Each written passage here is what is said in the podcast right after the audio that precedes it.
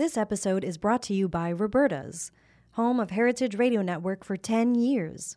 Learn more about Roberta's at robertaspizza.com.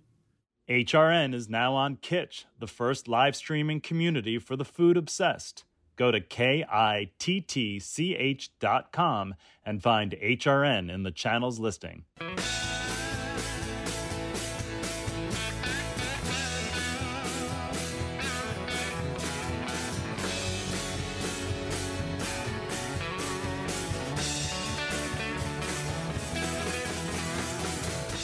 Hey, hey, welcome to Beer Sessions Radio on Heritage Radio Network. I'm Jimmy Carbone, I'm the host, and I'm traveling up north of Boston in Massachusetts, and I'm looking for some of the great bottle shops and, and beer bars uh, around the country, uh, as we always have been. And uh, this time I'm at RMA Craft Beer in Amesbury, Massachusetts. It's got a really great selection of craft beer and hard cider. And um, Aaron, the owner, had told me that one of their top selling beers was a local brewery called Rockport Brewing. So we're here at a tasting in their store, and I'm here with with uh, some of the people from Rockport Brewing. So we're going to introduce our guests. So let's start with this gentleman. I'm Ray Pickup from Rockport Brewing Company, and I'm the uh, founder and brewer. Great. And you, sir? My name is Tyler Johnson. I'm a sales manager from Rockport Brewing Company on the North Shore. Okay, we're getting warmed up. We did a couple of takes and we're tasting through some of their beers. But, you know, for, for me, it's like always there's you know there's breweries and there's tasting rooms but there's nothing like finding a good bottle shop or a beer bar where you feel welcome and there, and there's education and, and tasting experiences. So ray you know for you I, I noticed on your website that the retail locations uh, in this area seem to be a really big part of your of your strategy. Yes so uh, retail locations like rma that uh, aaron runs is the lifeblood of the craft beer industry you know, without the tastings, the interaction, and the buy-in from local retailers like Aaron, you know, we wouldn't be on the map. Um, you know, with on-prem and off-prem sales, you know that that's what drives us. You know, our product will only take us so far, but it's the community uh, emotional investment that's put in, which you know, Aaron is a great partner. So how'd you get started? I see pictures of you with a five-gallon uh, homebrew setup in your driveway.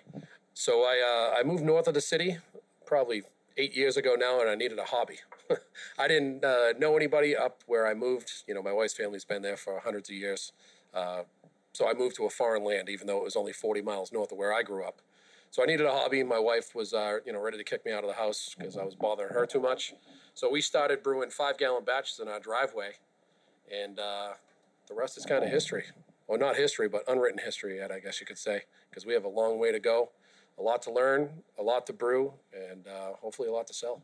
All right, so Tyler, you're the sales rep. We're kind of we are doing a, a, a tasting here, just like we would if if, if there were customers. Um, tell me about the first beer that you tasted, because you, you're a legend around in these parts. Apparently, when Tyler comes in from Rockport Brewing to this retail location, they do their, their most business. And it looks like right now your beers are number one and number two uh, so tell us about the relationship for you, you, you, as a sales rep here, and then, then about the beer that we're tasting. So when I first saw Rockport Beers, it was on my friend's Instagram page that he was managing a store down in Peabody, um, and I saw the Rockport Beers he was posting. And I was like, okay, I need to try those beers first of all, and second of all, I need to reach out to whoever is the owner of this company and get those beers in my store because I was currently managing a store myself.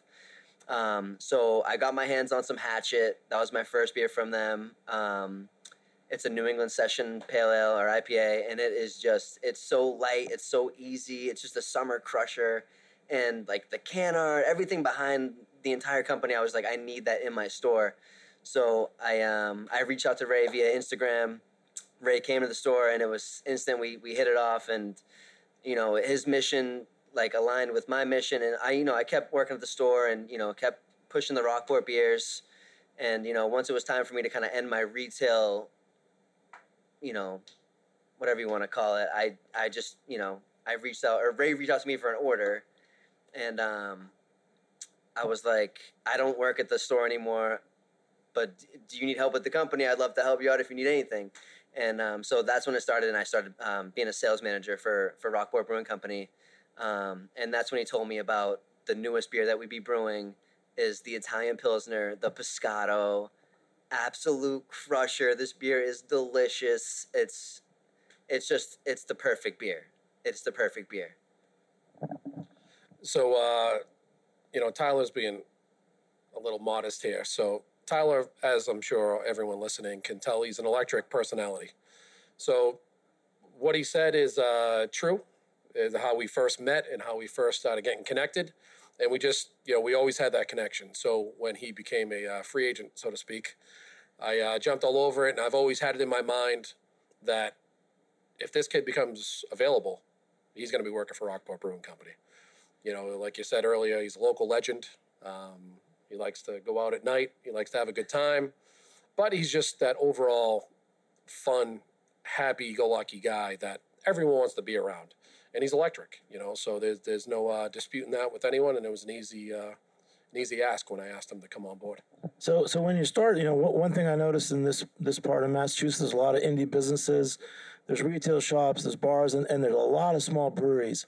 Um, what was it like for you building up from, you know, the five gallon test batch to, to the to the to what you have now? Yeah, so our journey was uh, I wouldn't say it was easy, but it wasn't difficult. You know, I first started making beer as a hobby, and then that turned into competitions, winning competitions, and then the last competition that I entered uh, was the first time that anyone won the People's Choice and also the judges. Um, so that was the first time, and that's when that kind of solidified in my mind that hey, let's kick the tires on this and let's see where it kind of goes. You know, there's there's like you said earlier, there's a ton of great breweries in Massachusetts, specifically small ones that really dial it in. Um, because when you get into the commercial game on, on large scale, you kind of lose that feel and that touch because you're more worried about trying to sell beer in the market rather than just kind of doing what you feel. And, and you know, brewing beer is just much, it's very similar to, to making food. You know, there's cooking food and then there's cooking food. You know, or you know, you either got the finesse or you don't. And I think that a lot of smaller breweries here in Massachusetts have the finesse where they elevate their brands, you know. So I kind of took the playbook on what we did off of a few different ones. You know, I've been at home homebrew club for years. Uh, we have some pro brewers in our in my homebrew club, so I was able to lean on them. And I'm just trying to take little pieces from everyone's business and, and craft it into our own model. Um, so it was it difficult starting? Uh, it was just a long road. It wasn't necessarily difficult, but if you stay adamant and you stay on top of things, you can get stuff done. Here's another shout out to RMA Craft Beer, and, and Tyler will back me up. You know, when when when, when I was in New York and, and the growth of, of craft beer in New York City, more and more people wanted the, the, the beers that were brewed in, in New York City. And, you know, when, when you go away, it's like I, I love threes and I love other half. But when I'm up in Massachusetts, I, I want to find the, the local beers. And this is one store where I've really because you know not every bar, not every restaurant, not every store really does does support local. And here there's so many brands: there's Dorchester, Rockport, so many that I've never heard of. Tyler, why don't you give a, a shout out to a couple other Massachusetts breweries that people outside of the state might not know? So a couple of my favorite local breweries. cheers. Would be um, one right on the street my buddy Stevie owns it. It's uh, BareWolf Brewing Company right out of Amesbury, Massachusetts. They have just been, you know, they've they've always keeping it funky, keeping it fun, keeping it weird, um, and we like that around here. Another one that's one of my favorites is um, Stellwagen Brewing Company out in Marshfields. You know, they've been they were slowly inching their way up north, and um, they've really made their presence known. So I'm I'm really digging their stuff as well. Um, another one of my faves is uh, Sylvaticus down the street as well, right in Amesbury. Super like very European style, like you know lagers and just weird stuff. Nothing you know, nothing super hoppy, no hazies. Um, they just do really fun stuff as well. But um, as far as that goes, those are those are my top three faves out of Rockport Brewing Company, like outside of Rockport Brewing Company. Um, no, that's great. I mean, like I said, coming to the store was eye opening. I when, when I walk around and I'm like, I don't know any of these these breweries. Um, I want to learn more, you know. So for you, this whole community up here, tell us about. It. I think a couple weeks ago was Massachusetts Craft Beer Week too. It was. So uh, the beer community is very tight knit. You know, no one looks at it as competition. It's mostly collaboration. Um, you know, I don't know how it is in other states. I can only speak about our area and our communities. But you know, without the the people buying in emotionally into your brand, you know, you're never going to be able to sell any beer if that's what you're into it. If you're into it to, to make money, great. If you're into it to, to make people happy and, you know, be the life of a party or whatever it's going to be, you know, it's all about community. It always has been and it always will be. If you don't have the backing of your peers that are around you, you're never going to be successful. So, is it about the liquid? It is. Is it about the branding? It is. But it's solely about the community and how you kind of intertwine yourself. Especially, you know, Tyler grew up in this area. I didn't. You know, so I had to work a little bit uh, extra and make some uh, special beer deliveries. well, that that's a big part of it. Hey, and talk about your team. The your definitely your your design and and the can design stands out. So how important is that to your brand? Obviously, it's important, but who who does it, and and how, how did that become your brand identity? Sure. So Rockport has always been known as a small seaside community that was known as like a like an artist colony.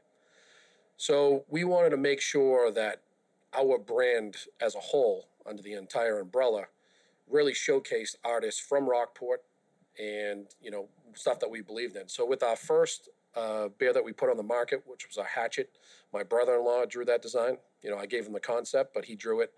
Uh, our second release was Twin Lights. Uh, Stefan Mears, a local Rockport artist who sells crazy amounts of oil paintings and everything else for astronomical amounts of money. Uh, he drew our second one, which is our Twin Lights.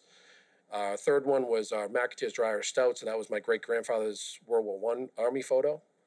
Then we had our Whale Cove. Uh, the artist actually fell through on the design, and when we were taking our son, or our daughter, it was our daughter, not our son, for her one week checkup after she was born, we saw it on the wall, and it was our pediatrician that made it. So the uh, my child's pediatrician did it for our Whale Cove. He was the artist on that. Our Jetty Juice was just a picture that we took and manipulated. Um, but all of our artwork is all local. Our Pescato that Tyler was talking about earlier, my aunt who was right off the boat from Italy. Um, she grew up uh, there, and, and she came over here. She does mosaics on the side just for, you know, shits and giggles. And you know, she uh, so she did the mosaic for Pescato. So we try to keep it close. You know, I'm very fortunate to have some very talented people in my family to put some stuff together. But also, Rockport is an incredible community for uh, for artists. So we believe in local you know, we believe in in lifting people up around us as they are helping to lift us up. So, you know, the high tide raises all ships. Oh, it's, it's great in this area. So there's a lot of history. Rockport, Newburyport, these areas, a lot of history, small towns going way back. All right, Tyler, tell us about this next beer. The Is this a white ale? The Whale Cove, yeah. It's a white ale. Um, excuse me. Brewed with lemon peel, coriander, chamomile, um, super low ABV. What's that, four, six? four nine on that one. Um, it's it's the perfect crusher. It's it's citrusy but light. It's not overly sweet. It's just it's just a really good beer to pair with any meal on the boats, on the docks, on the beach, wherever you go. Um, it's just an all all around delicious. Tyler, you're set up here at the, the back of the store, RMA Craft Beer in Amesbury, kind of uh, ready for a tasting. So. Yeah uh, would are, would you be tasting the customers the same way that you're tasting me right now? No, honestly, I wouldn't. I would be up front at the front of the store, um, kind of like welcoming the customers as they come in. You know, asking if they want to try some tasty brews. Honestly, if I was to if I was doing a tasting, I would I would be like, eh, "You want to try some free beers?" And then I'd have them come up because nobody can you know refuse a free beer. um, as far as anything else goes, I would ask them what their style is, like what do they prefer, um, and then I would go from there. Whether you know they were into the IPAs, whether they like more lagers or pilsners, or if they like a stout. You know, um, you never know who's gonna walk through the door, and you never know what they're gonna want, what do they want to expect. So you gotta be open and flexible and kind of just you know fluid. So Ray, you're you're repouring this beer. Um, you, was there a reason where you're not? This is an issue sometimes with cans and, and how things are served. Um, you just made a choice to open a second can of this. I did. That one was looking a little thin. I don't know how old that one was out of the uh, sample cooler, but uh, I grabbed a uh, fresher one. You know, sometimes the yeast settles out. A lot of uh, hot matter, you know, just uh, the thicker stuff, and uh, specifically wheat ales, settles out when it sits too long. So, like I, I looked over and I saw they were looking a little thin, so I grabbed a fresh can that, that I brought with me, and you know, just want the good representation. No, this this is an important part of your, your business. Again, like back to how do you build this brand up? I mean, you're you don't have a brewery right now, but you're putting all the things in place. So this quality control is it really that you guys just have to be on top of every account and know what's moving? Yeah, every single uh, beer that goes out, if it doesn't pass our uh, quality check, we go out and grab it. Um, so we actually ran into a situation. So right now we're technically a contract brand. We don't have our own home, so to speak. Um, so we brew at other local breweries. They we give them the recipes. We give them very uh, clear direction on how we want our beer to be. They package it. Last year we were going through a little transition between one brewery to another, and uh, the quality wasn't up to our standard. And uh, it, you know the, the to get technical on you, the parts per million as far as the dissolved oxygen in the packaged beer was a little higher than we expected or we were even kind of told. So we had to go actually take beer back. You know, we distributed almost 300 cases in two days. We had to go take it all back because we have a high standard. Because if, if something's on the shelf that we're not satisfied with or happy with, we're going to grab it. Um, you know, I know you saw me grab that. It's just that's our philosophy with our brand. I, I never want to put anything out that we're not proud of. Um, it's just. I mean, you, you just, I, am I'm impressed, and it just you just lit up. You're like, I was, t- I'm honest. I was tasting this this this one white ale, and just something was off about it. And you didn't say anything. And you went and got a, a, fresh sample that you brought, and thanks for doing that. I mean, I, I remember like some guys like Anthony from Transmitter in New York came to my old bar, and for him the the, the whatever the the mix of the, of the on the draft was off. Like it was it was too foamy, and he was he was upset because he cared. He went in the back. He he played around, and that'll happen a lot. The rep or the brewer comes comes to your establishment, will play around with your draft lines because n- not everyone knows exactly how to serve every beer, and it's hard. And with cans too, people think it's so easy, but there's definitely a shelf life, even if it's not listed on there. There is, especially specifically with the uh, the wheat beer. You know, the the yeast has to be roused in it. So that might have been sitting there for a month. You know, gravity is something we can't stop. It's going to always pull that down. And, uh, you know, that happens with the IPAs or anything that's heavy on, you know, flaked adjuncts or anything else that you want to add. You have to rouse the stuff. And that's why the IPA game is so, so quick to turn around. You know, everyone's like, ah, 10 weeks old. Well, it's old. It's not really old. It's just, it's thinning out a little bit because gravity's doing its thing. You know, it's pulling all of that. It's it, all that, everything that was in suspension is now dropping to the bottom of the can. That's usually the little boogers that you see when you tip the can upside down that's falling out. What's a booger? Uh, a booger is a snot. Uh, but it's usually the, the little clumps of either yeast or you know trub that's kind of left over uh, that that was in suspension when the beer was packaged. So every once in a while, I'm sure people that are listening kind of dealt with that, where some little thing falls out the bottom of the can when you tip it over and you shake it. Uh, that's just it's it's nothing that's bad for you. It's something that was just in suspension that's no longer in suspension. Yeah. So no, back to when you started. So tell us a little bit about your the awards you won as a home brewer. Sure. So I started entering. Uh, the first ever competition I entered was a uh, an out of state competition. It was right over the border in uh, Maine, and uh, I placed second with the first ever recipe I ever created on my own. Um, so that you know gets you going a little bit. You're like, all right, well, when's the next one? When's the next one? So start grabbing awards. You know, not so much awards, but just you know recognition in the homebrew area um, people in the club really started loving the beer, and then you start bringing your beer to festivals. Um, there's a big one up in New Hampshire called the Homebrewers Jamboree. Uh, there's another one down the South Shore. I forget the name of it off the top of my head. I think they call it Warp Pours. It's down in Mansfield. You know, that's another great one that you get, you know, some serious recognition from these, where a lot of people that have started smaller breweries have gone through. It's almost like a uh, rite of passage. So once you start doing well in competitions, you just see where it can go. And, you know, we're still trying to figure out where we're going. So let's move forward. When, when I talked to you on the phone about a month ago, we were planning this out. You, you talked about the need for commercial space. You're, you're looking to open a brewery. Um, tell us where you're at with that and, and what are the challenges? I mean, this is in north of Boston, Massachusetts. It, it's tight. There's not like giant country fields, are there? Uh, not so much where I live in Rockport and where we want to be based out of. Uh, the hardest part is it's not really commercialized or industrialized, I should say. Um, there is basically no commercial area. You know, there's one area in Rockport on Bearskin Neck, but they're all small old fishing shacks. You know, so as far as a production facility, we're probably not going to have it in Rockport. Uh, we still want to have a presence there moving forward. We think we may have something for next season uh, after one of the restaurants. Hopefully, they don't go out of business. But so, like a, ta- a tap room. Yep, a tap room in Rockport, but we have uh, identified a spot in Gloucester. Uh, it's 20,000 square feet that we're going to start a production facility, have a tap room on site, a restaurant partner, but we still want to be in our community in Rockport. You know, it's a commitment that I made. Obviously, I named my brand Rockport Brewing Company for a reason. I, you know, I love the community I live in, and I wanted to be that hometown brewery. And so I still have a commitment with the town to do as much as we possibly can there, but within what's available. Uh, you know, specifically in here Massachusetts, we've probably looked at two to three dozen properties trying to identify a spot, and they just either they're not right for us for our needs um, as a brewery, or they're just not the right property in general, too far off the beaten path. The ceilings are too small. You know, there's a million things that you're looking at that you don't really know until you kind of figure out what equipment you want, where you want to go, how big you want it to be. You know, there's a lot of X factors in there where, you know, I decided could we fit stuff in the spaces we looked at? Yes, but I have an idea and a vision of where we want to be. I'd rather find a space to grow into than going into a space and then realizing, hey, we want to expand, but we don't have any space there. Now we got to start over again from uh, from scratch, which doesn't really. I don't. I don't want to do it again. you know, going through Oh, yeah. the first time. You know. And and here, like just say, Mass. I remember from New York State, in very short time, the, the, the rules, the laws changed in, in a really positive way, enable more breweries to open and, and have tasting rooms.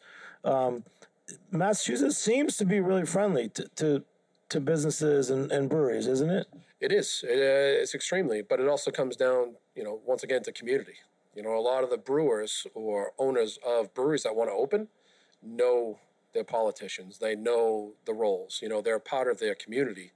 So I, you know, is it easy? I wouldn't say it's necessarily easy. You got to be adamant. The paperwork has to be clean.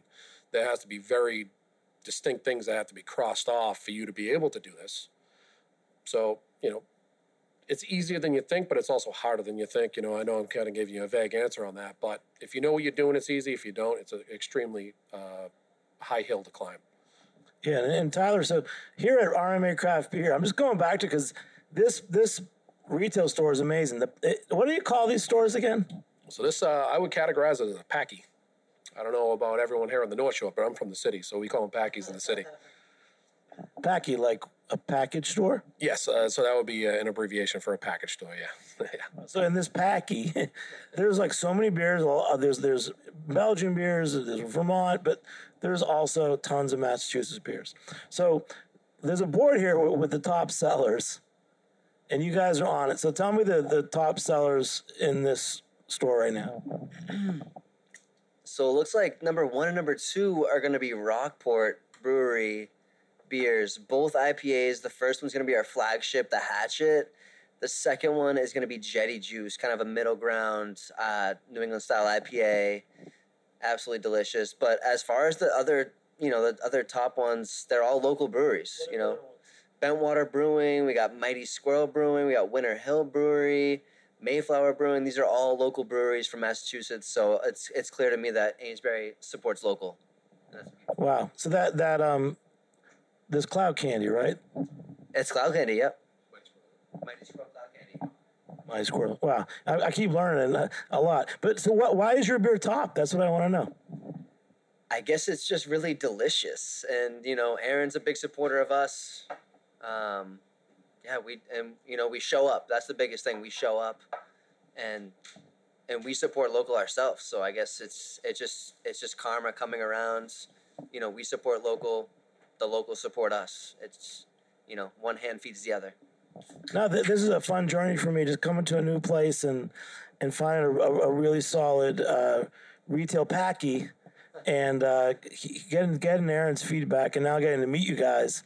And Aaron said to me, "Listen, Jimmy, I want you to do a radio show with us, and why don't we do it with, with Rockport?" And he had explained to me who you guys were and, and everything. And um, you know, you could go to. I feel like you could go to every state in the country right now, and there's going to be breweries you never heard of, and you know, retail locations that you don't know. But once you find those those key accounts, I mean, it's kind of like sales, right? I mean, you've got. I go to your website and I'm like, where do these guys sell? And I'm like, whoa, tell us the top locations in your area that you sell it. Give them shout outs because obviously your beers are, are in the, the top packies and retail stores in this area. Oh yeah. So um, RMA is one of my top um, off-prem accounts, and one of my one of my top accounts right now for on prem is the Rusty Can in Byfield. They're like a small town barbecue joint, and honestly, we they they don't do any draft from us. They just do strictly cans from us, and they just you know usually they order every single week, and the the locals love the beers. They do order every week. That's a fantastic account. You know, we have such good base, uh, such a good base with all of our retailers. You know, uh, the guys that, that I brought onto the team, you know, they've all been, they have the experience with knowing how to speak to retail buyers because they were them. You know, every single person on our team, I've, uh, I wouldn't say poached, but they're people that I got to meet while I was slinging the cases by myself, you know, out of the back of the truck. Um, you know, those were things that, that we had common ground and we hit it off. And so are we the top seller in, in each brand because of our liquid? Maybe. Is it because of, you know, our sales reps? Maybe. You know, there's a lot of maybes in there, but all I know is that, you know, we're selling a lot of beer, which is great, you know, and, and getting our story out and, and getting, you know, the artwork out and all the local people that support us, you know, we're helping them raise their businesses just like they helped us raise our business. Oh, so you're doing it old school way. You started out, you're making the beer, and then next step is, is your own brewery. Wow, this this latest beer is really perking up my palate. What is it? So uh, you're drinking the first one that I have at the market for us. It's called uh, Hatchet. So that was an ode. So Rockport was a dry town for 168 years.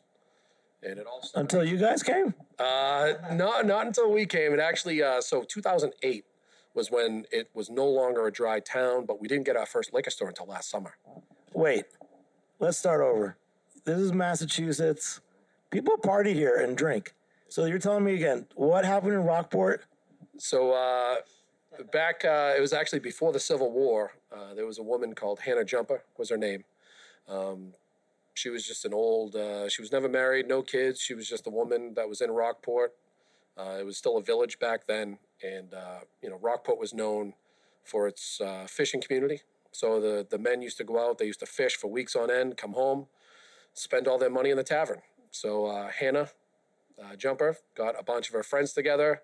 They were known as the Hatchet Gang. They went around, they busted up all the casks, uh, dumped out everything, and then Rockport was a dry town for, uh, like I said, 100 and, 162 years. Sorry, not 168. So our first beer, it had to be an ode to her. So that's why we call it Hatchet, uh, an ode to her as her Hatchet Gang. So if you look closely on the label, I actually put her name on it too. So it says Hannah right on the right on the hilt of the uh, of the uh, hatchet, and that was an ode to her. It wasn't a you know a jab in the eye. It was just recognizing what her and all of her people did, and uh, you know moving forward. And then the story, you know, we named it Rockport Brewing Company because Rockport has a, a deep, rich history of not only with the alcohol and, and it being a dry town, but just a rich history in general between the quarries and the and the artist colony and the ships and the fishing and you name it. So the story was already kind of built, and I wanted to identify with the community. You know, getting everyone to emotionally invest into our brand. So that's why our, our branding and our artwork is very, very close to Rockport. Everything is all around it.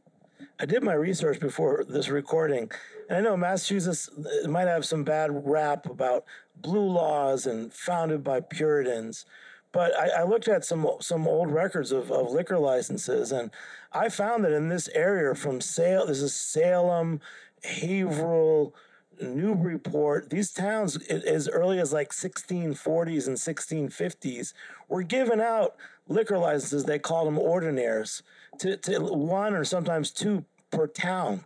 You know that that that tells you that people were drinking. And I know there were Quakers here and things, and they still had some cider or mead. So uh, there's a there's a rich history here of drinking, isn't there? They did. Well, you also got to remember that beer was a way to consume water when water was not potable.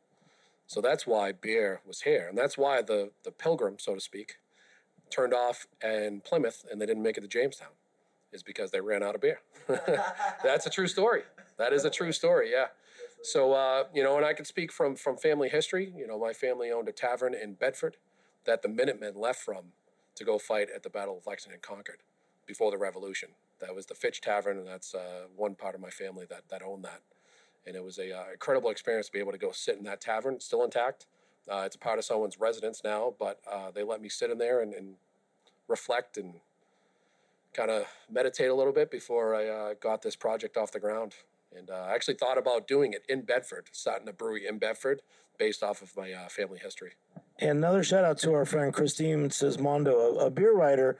I don't know, 10 years ago, she wrote a book, America Walks into a Bar. And for me, the highlight of that book was how democracy and independence was founded in taverns and pubs uh, up here in Massachusetts and, and other places.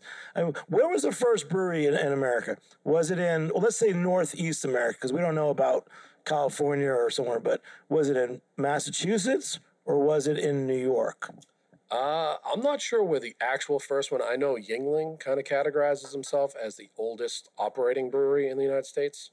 Um, but you got to remember that breweries really weren't a, a, thing back in you know the 18th, 17th, 18th, 19th century. They just weren't around uh, here in the United States. They were more predominantly over in Germany, Czechoslovakia, whatever those areas were called back then, 300 years ago. I'm not a historian, so I don't know. But you know, they weren't really here. You know, the the strong ales and the, and the you know everything that we had here was to consume water. It wasn't necessarily you know getting drunk was just kind of a byproduct of uh, you know getting the O2. This is great. We're off to a great start with our Rockport Brewing here at RMA Craft Beer, a great Packy retail store in uh, Amesbury, Massachusetts. On the road, I'm Jimmy Carbone with Beer Sessions Radio. We'll be back in a few minutes on Heritage Radio Network.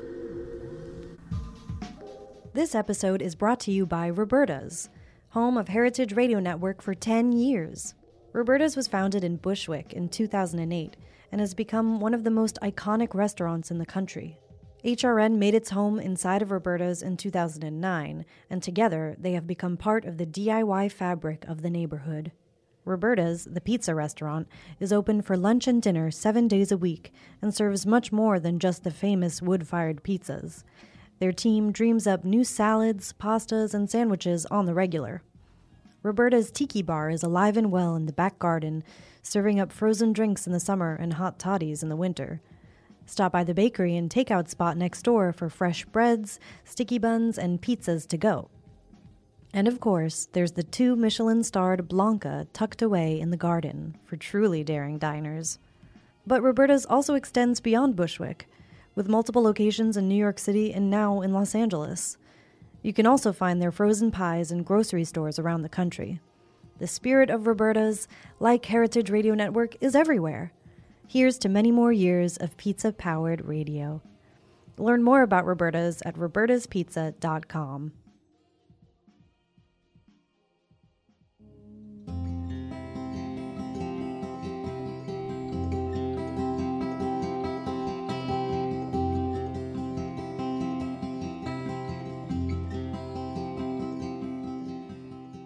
HRN is excited to announce that we've launched our channel on Kittch, the new food centric live streaming video platform for interviews, cooking classes, and more. In April, in collaboration with Kittch and the Mushroom Council, we're celebrating Earth Month with delicious, nutritious, and sustainable mushroom recipes. Check out the latest videos on our channel to see Eat Your Heartland Out host Capri Cafaro, Jupiter's Almanac host Matthew Raiford, and Item 13 host Yoram Aku moderate recipe demos with chefs Jeremy Fox and Ali Rosen. Join us at kittch.com to become part of the first live streaming community for the food obsessed.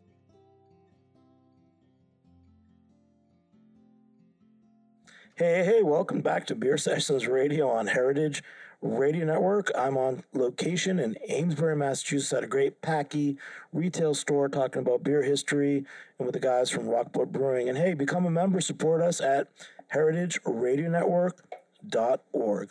So, Ray, we're talking beer history. So, Fitch Tavern, Bedford, family lore. Let's talk. Massachusetts has a lot of history. So, I mentioned, I think in this town, my hometown was Haverhill, Mass.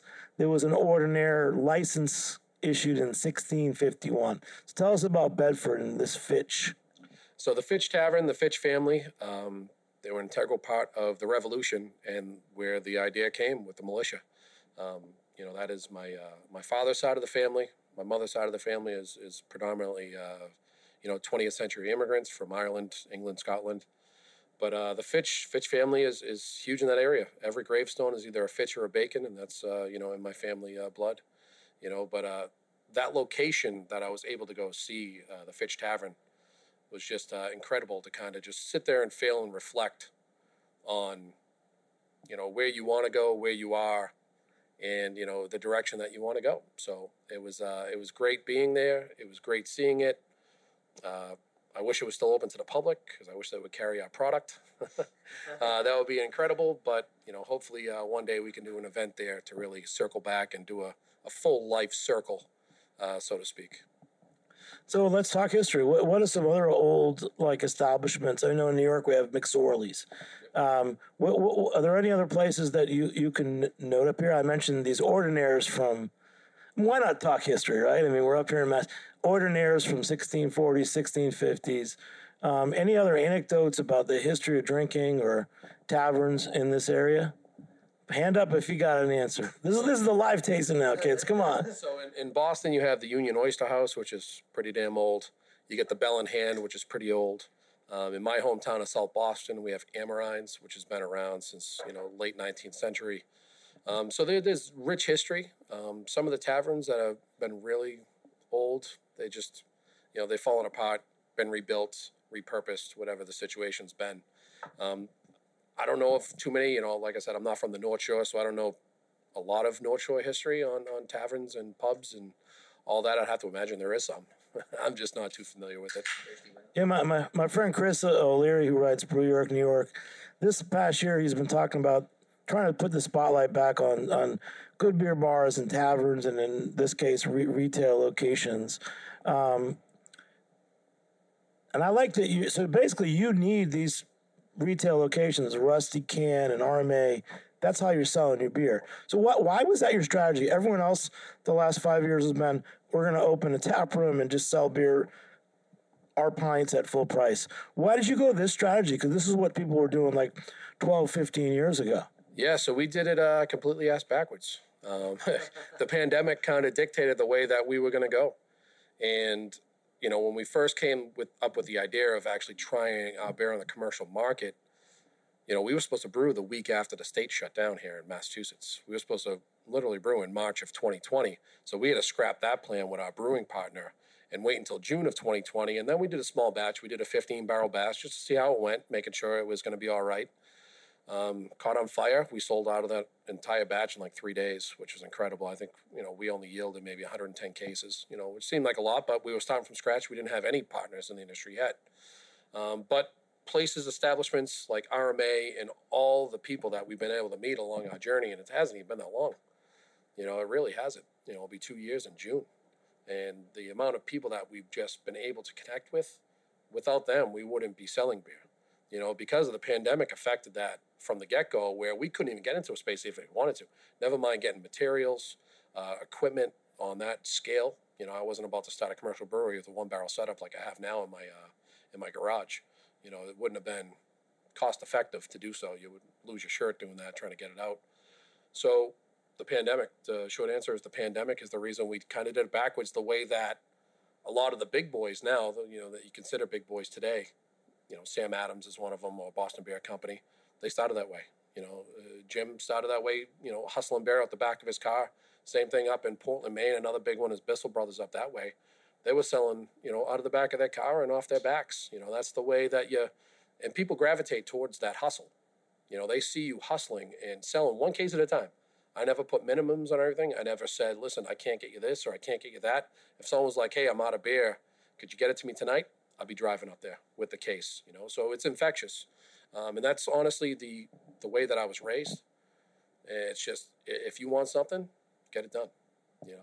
oh, that that's a great attitude. I, I remember like I don't know eight ten years ago we talked about contract brewing and there was mixed feelings about it, but then we saw like Two Roads in Connecticut really built the facilities to help all these really small breweries grow, like even Lawson's Finest and and um, some some other friends that that it's really been an important part of their business. So you said there's where you're looking, it's it's hard to find some some commercial locations that, that could work for you as a brewery. So uh, are you having trouble finding places to brew, or, or did you? You know, how hard was it was it to find that brewing location? Uh, so uh, you're talking about as far as like a contract? Yeah. So when we first started contract brewing, there's only a few breweries in Massachusetts that will take on contract brands. So you were kind of limited in that pool. We were lucky to hook up with our first partner. you know, we have since moved on. We had, you know, slight disagreements. You know, it's it's fine. It was in the best interest of their business. It's in the best interest of our business. So it was a mutual uh, parting. You know, we're still friends, and none, none of that was soured. Uh, we moved on to another one. It was just a, a volume game at that point, where we were kind of maxed out at the capacity that we could brew at our first partner, and we moved on to another partner that can kind of handle the volume we're looking at. Um, you know, right now after. Uh, I believe after the first week of May, we're brewing every week or have, packaging every week all the way through until September. So we don't really have a break in between, and we're not doing small batches. We're doing 60 barrel batches.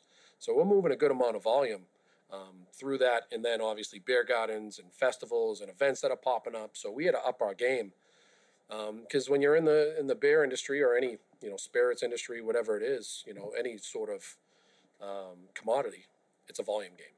So the more you can brew, the smaller our margin, or the better our margins get. You know, the smaller our cost is because of the larger batches.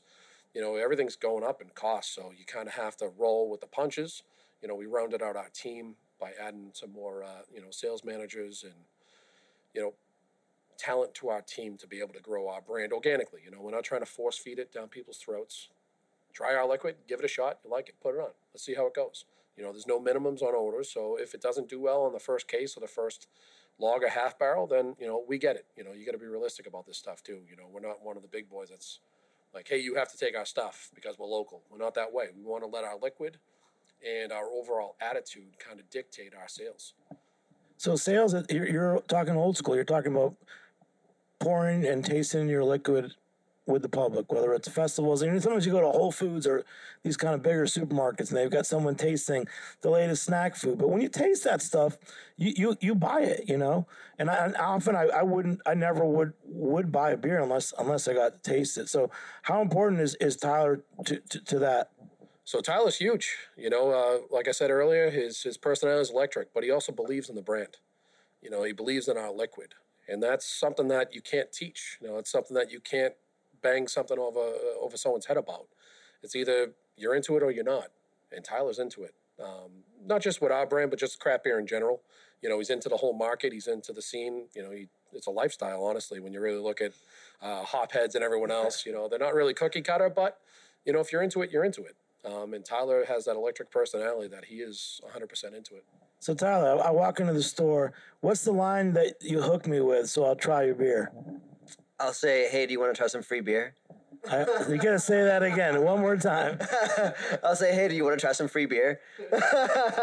and so, okay, so I'll try this one. What is it? So I would be like, oh man, if you if you like some hazy New England style IPAs, I got this one right here for you, bro. It's Jetty Juice. You know, it's the perfect beer. It's it doesn't stick on your palate. It's tropical, stone fruits, citrus medley. It's it's just phenomenal. I, and uh, you know, at that point, it's like, oh, just please give me some, man. And so I pour him on a sample. I say, here you go, bro. And I'll say, here you go. And then I'll be like, I'll pour one for myself too. Cheers. And then we both sip it and we lock eyes. And that's when we both know this beer is delicious. and he's like, "Where's it at?" And I show him. I it's and then I'll say, "Follow me, man. Follow me to the cooler." Open the cooler door. I grab the four pack. From my hand to his, you know, it's just at that point, he's locked into the brand because the beer is delicious. He knows that I love it, and it's like you know we're we're together in this moment, and you know we just confide in each other over brews. so, so how do you describe yourself? Are you a beer sensei? Some would say that, yeah. Some would say that. I w- I've I've been known to be called Ty Lord of Brews. so it's like you know and i've i you know i've i've ran liquor stores i've i've managed beer for for years and a lot of times people after they get to know me and i recommend you know not even just one brand i'll, I'll throw out a couple brands and they'll they'll taste it they'll love it and then they come back and they say you know what do you recommend? And at that point they don't even ask any questions it's just like what do you you know it's just like oh you you like this beer? I'm gonna buy this beer because they trust me because i'm not gonna lie to them i'm like you know I'm not playing a game where it's like, oh, it's about sales, it's about money, it's about this. It's like, no, this is the beer that you want to try because it's quality product, it's delicious, and like, you know, that's that's what I'm all about. I just there's no games when it comes to beer. No, you're a pro, and it, it, it's I just love that you know people build their careers around this industry because it's really a great one. Ray, for you, you, you got a secret day job. You, you are wearing a Rockport Brewing outfit But you actually have a serious job, and and uh, I think I know some people that are part of what you do. You do. So I am a uh, a business representative for the IUPAT, which is the International Union Union of Painters and Allied Trades. Um, I'm a specific trade. I'm a glazer by trade. So uh, before, actually, before I was in the office, before I was, you know, helping my guys and gals in my local go to work and creating work opportunities and representing working families, I used to hang off the side of uh, high rises and installing uh, curtain wall. So I've come from a, uh, a rich history of union activists and, and union families. I'm a uh, fourth generation. And uh, so this was actually, so McAteer's our dryer stout. That's the, uh, that was the first generation union member right there. Owen McAteer, he was a elevator constructor here in Boston, local four. Um, unfortunately, he died on the job. Uh, he was crushed by an elevator down the seaport here in Boston back when my uh, grandmother was less than a year old. So I never got to meet him, but an incredible man, incredible uh, story, life history. But you know, so I'm a uh, I am a union guy through and through. There's no doubt about that. Here, get, uh, give us some more uh, just shout outs or I don't know what, what what's what's the term? Not obituary, but you know, good things to say about some of these other union guys because I, I, know you, you, I've seen you reference them. Yeah, so it, it just the union is a, is sometimes it's a uh, scary word to some people. When I hear union, I hear collective bargaining agreement. I hear safe working conditions. I hear uh, you know working families, and I hear retirement, and not so much security. Um, like some some unions, you know, our guys and gals, you know, they're basically employees at will. If they're not good at their job, you know, they, they usually don't hold the job too long. But we do a great job of training our members. So, you know, I'm fortunate enough that it's not really a day job because I don't turn it off. It's 24 hours a day, seven days a week. But I also do the brewery stuff at night. But I'm fortunate enough where I have a great team around me that really does a lot of the legwork I just kind of sign off on the stuff at this point. You know, it was a lot of a lot of legwork at the beginning when I was doing it by myself, pulling basically double duty. You know, I'd be going from a contract ratification vote to then slinging beer at you know seven o'clock at night. You know, so like I said earlier, the hustle's in me. Um, you know, my dedication is definitely there for the members that I represent. You know, my district council, we represent glazers, uh, commercial painters, uh, bridge painters, residential painters, drywall finishers, the Boston custodians. So we represent in total about 4,600 members, um, primarily in Massachusetts, but technically all in New England, but mostly in Massachusetts. So that, I think that has also given me a good business sense as well. Um, you know, having exposure to that. You know, I've always been driven since I was probably about 20 years old to get to that spot. You know, I was uh, first put on as an organizer, so I got to know and, and really hone in my my people skills talking to open shop workers, you know, people that weren't represented, uh, and in, in, in helping explain to them. Well, what's first? I'm going to take a step back because um, my buddy Dave Infante, who's a Fingers, he's uh, talking a lot more about unions as as a beer and drinks writer, and uh, our good buddy in England, Pete Brown. You got to read his new book. It's coming out, Clubland. It's about working men's clubs in England, but this is about workers and workers and unions, and there there is a tie together. And I think that all, all the things that have happened in craft beer and other industries and the need for hu- human resources. It was Pete Brown who said to me last summer, he says, No, dude, it's the unions. Unions have that role. And even when the baseball players were on strike, even though it was big owners and and and and well paid baseball players, they were still in it as workers. You want to talk about that? Sure. So uh, specifically with the Major League Baseball strike, you know, everyone thinks that you know professional athletes make all this money and the owners don't make anything. It's actually the opposite. Most of the owners are completely greedy, and the money that the players get, the big doc, the big bucks only go to the top one percent of the players. You know, you'll have a, a, Major League Baseball player that's been in the league for 10 years, they'll still take him to arbitration over a $300,000 contract. You know, so a lot of that money is dictated, you know, they obviously have a different deal than other unions and other, you know, bargaining units, but theirs is basically dictated by uh, like revenue uh, through like ads and TV deals. Same thing with the NBA, the NFL. So when you see a player making $30 million a year, it's because he is the top 1% of that. You know, he, he's, but what about the other 99%? You know, it's about raising up all workers. You know, those teams don't win championships with one player. You know, it's a team sport for a reason. So I think that dispute, you know, without getting too deep into it, was about raising the wages and, you know, the, the effectiveness of the contracts for quote unquote the lower tier players and not just you know the, the best of the best. So when it comes down to unions, you know we represent workers, and it's not even about strangling people or any of that stuff. You know, it's about safe working conditions. It's about health care. It's about you know a, a, a livable wage. You know, at the end of the day, that's what it's about. And that's what the unions bring. And that's why we've seen a massive influx. You know, and that's why we have the labor secretary of the United States now, uh, you know, Martin J. Walsh, who uh, I may, may have met once or twice in my lifetime. Wait, tell us about this guy. Wasn't he the mayor of Boston? He was. Uh, so, so Martin J. Walsh was the mayor of Boston. Before that, he was actually the uh, president of the Boston Building Trades. So I've been fortunate enough to, to know Marty since I was about 14 years old. He grew up in the neighborhood next to me. He was originally from Dorchester, still lives there, and I grew up in South Boston. So um, my congressman, who I knew very well growing up, he was a friend of my grandmother's. Joe Moakley actually introduced me to Marty Walsh when I was 14 years old up at the State House. So I've known Marty for a while. You know, I'm sure everyone listening knows who he is from watching him on TV.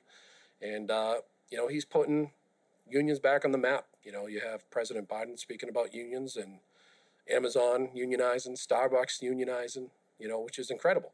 You know, it's not even about getting one over on the owner, it's about creating a fair playing field for the workers. And just to digress, because we, we can drink beer at union meetings, right? Uh, that is actually, it's actually against the rules. You cannot drink beer at union meetings unless it's a cookout or a barbecue.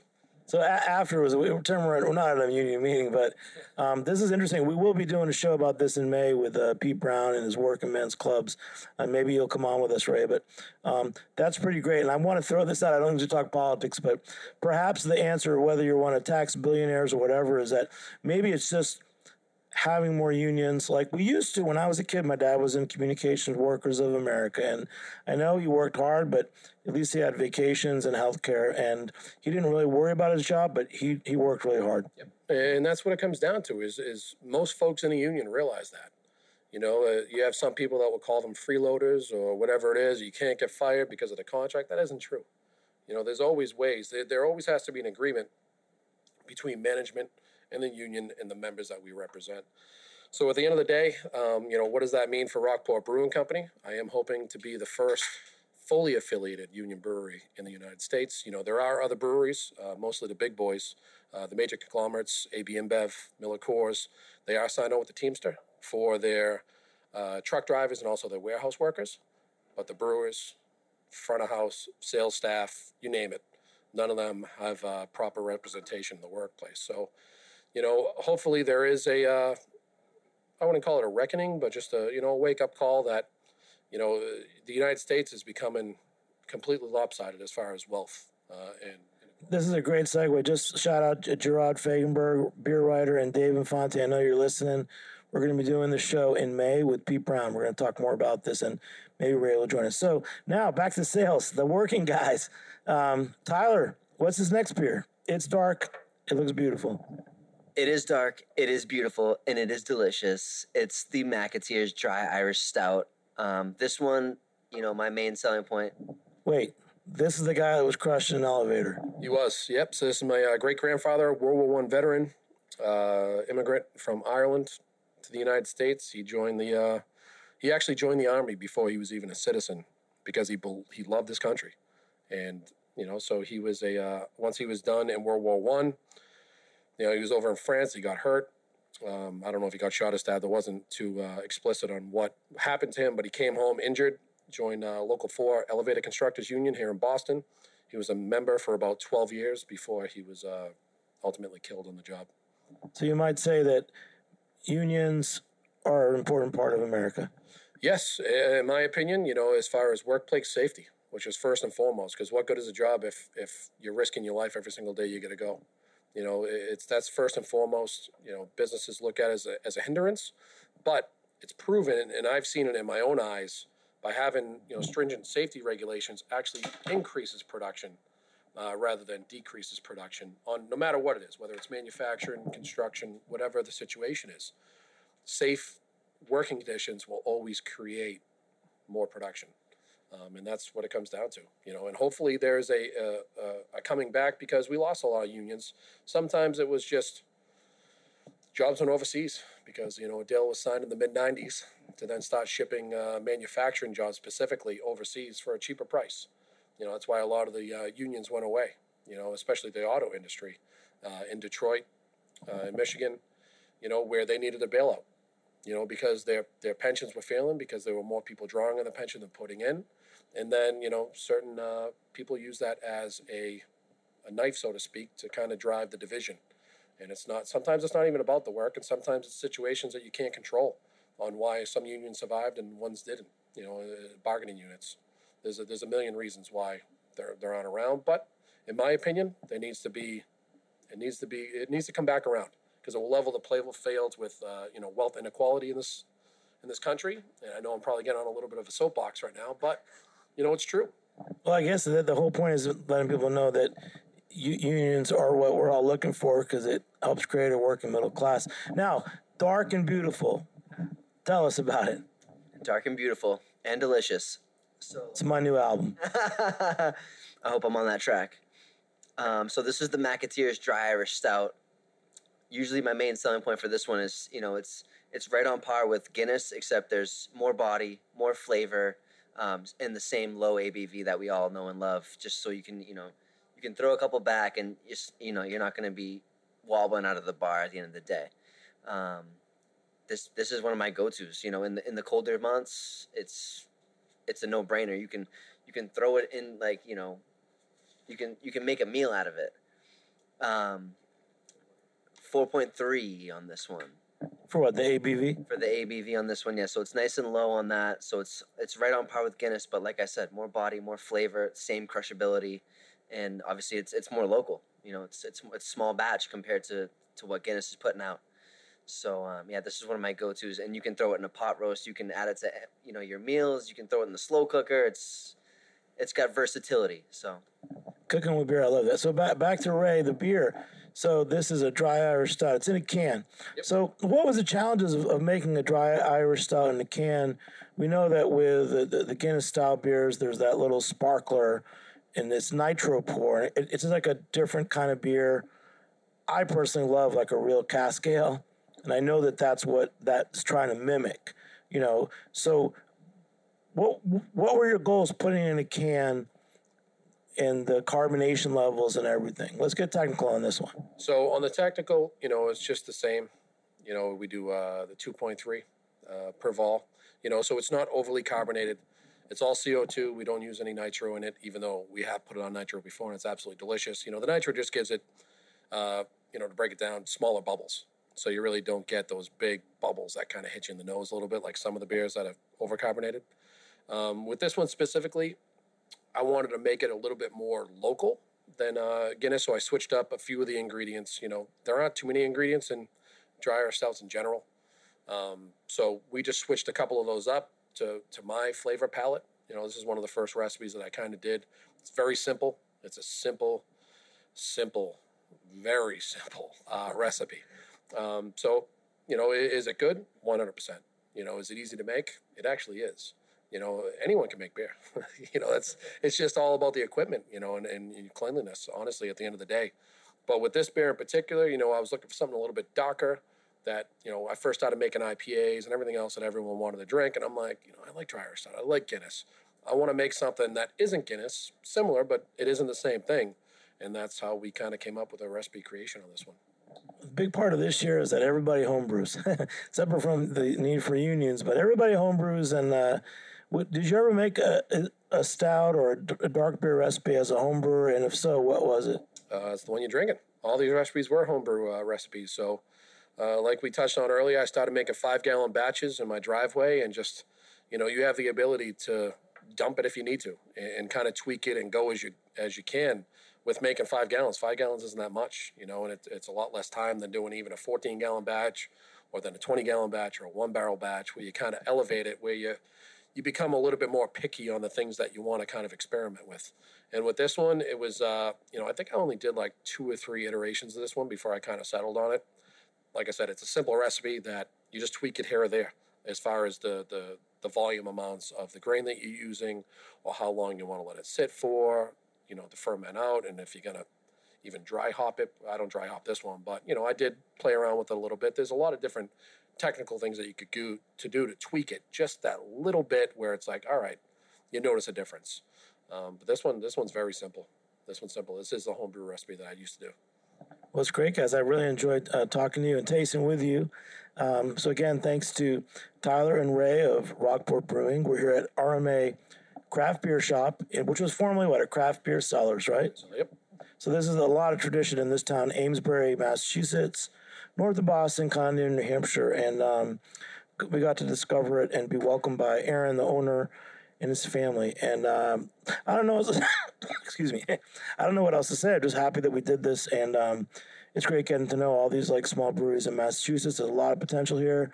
Things are really great. So when you come up to visit Newburyport, Rockport, come to Boston, just just come up here too. So thanks so much, guys. Thanks to Armada Engineers going to clean this up. I'm Jimmy Carbone. I'm the host. We'll catch you next time on Beer Sessions Radio. All right, woo. Beer Sessions Radio is powered by Simplecast. Thanks for listening to Heritage Radio Network, food radio supported by you. For our freshest content, subscribe to our newsletter. Enter your email at the bottom of our website, heritageradionetwork.org. Connect with us on Instagram and Twitter at heritage underscore radio. You can also find us at facebook.com slash heritage radio network. Heritage Radio Network is a nonprofit organization driving conversations to make the world a better, fairer, more delicious place and we couldn't do it without support from listeners like you. Want to be part of the food world's most innovative community? Subscribe to the shows you like, tell your friends, and please join the HRN family by becoming a member. Just click on the beating heart at the top right of our homepage. Thanks for listening.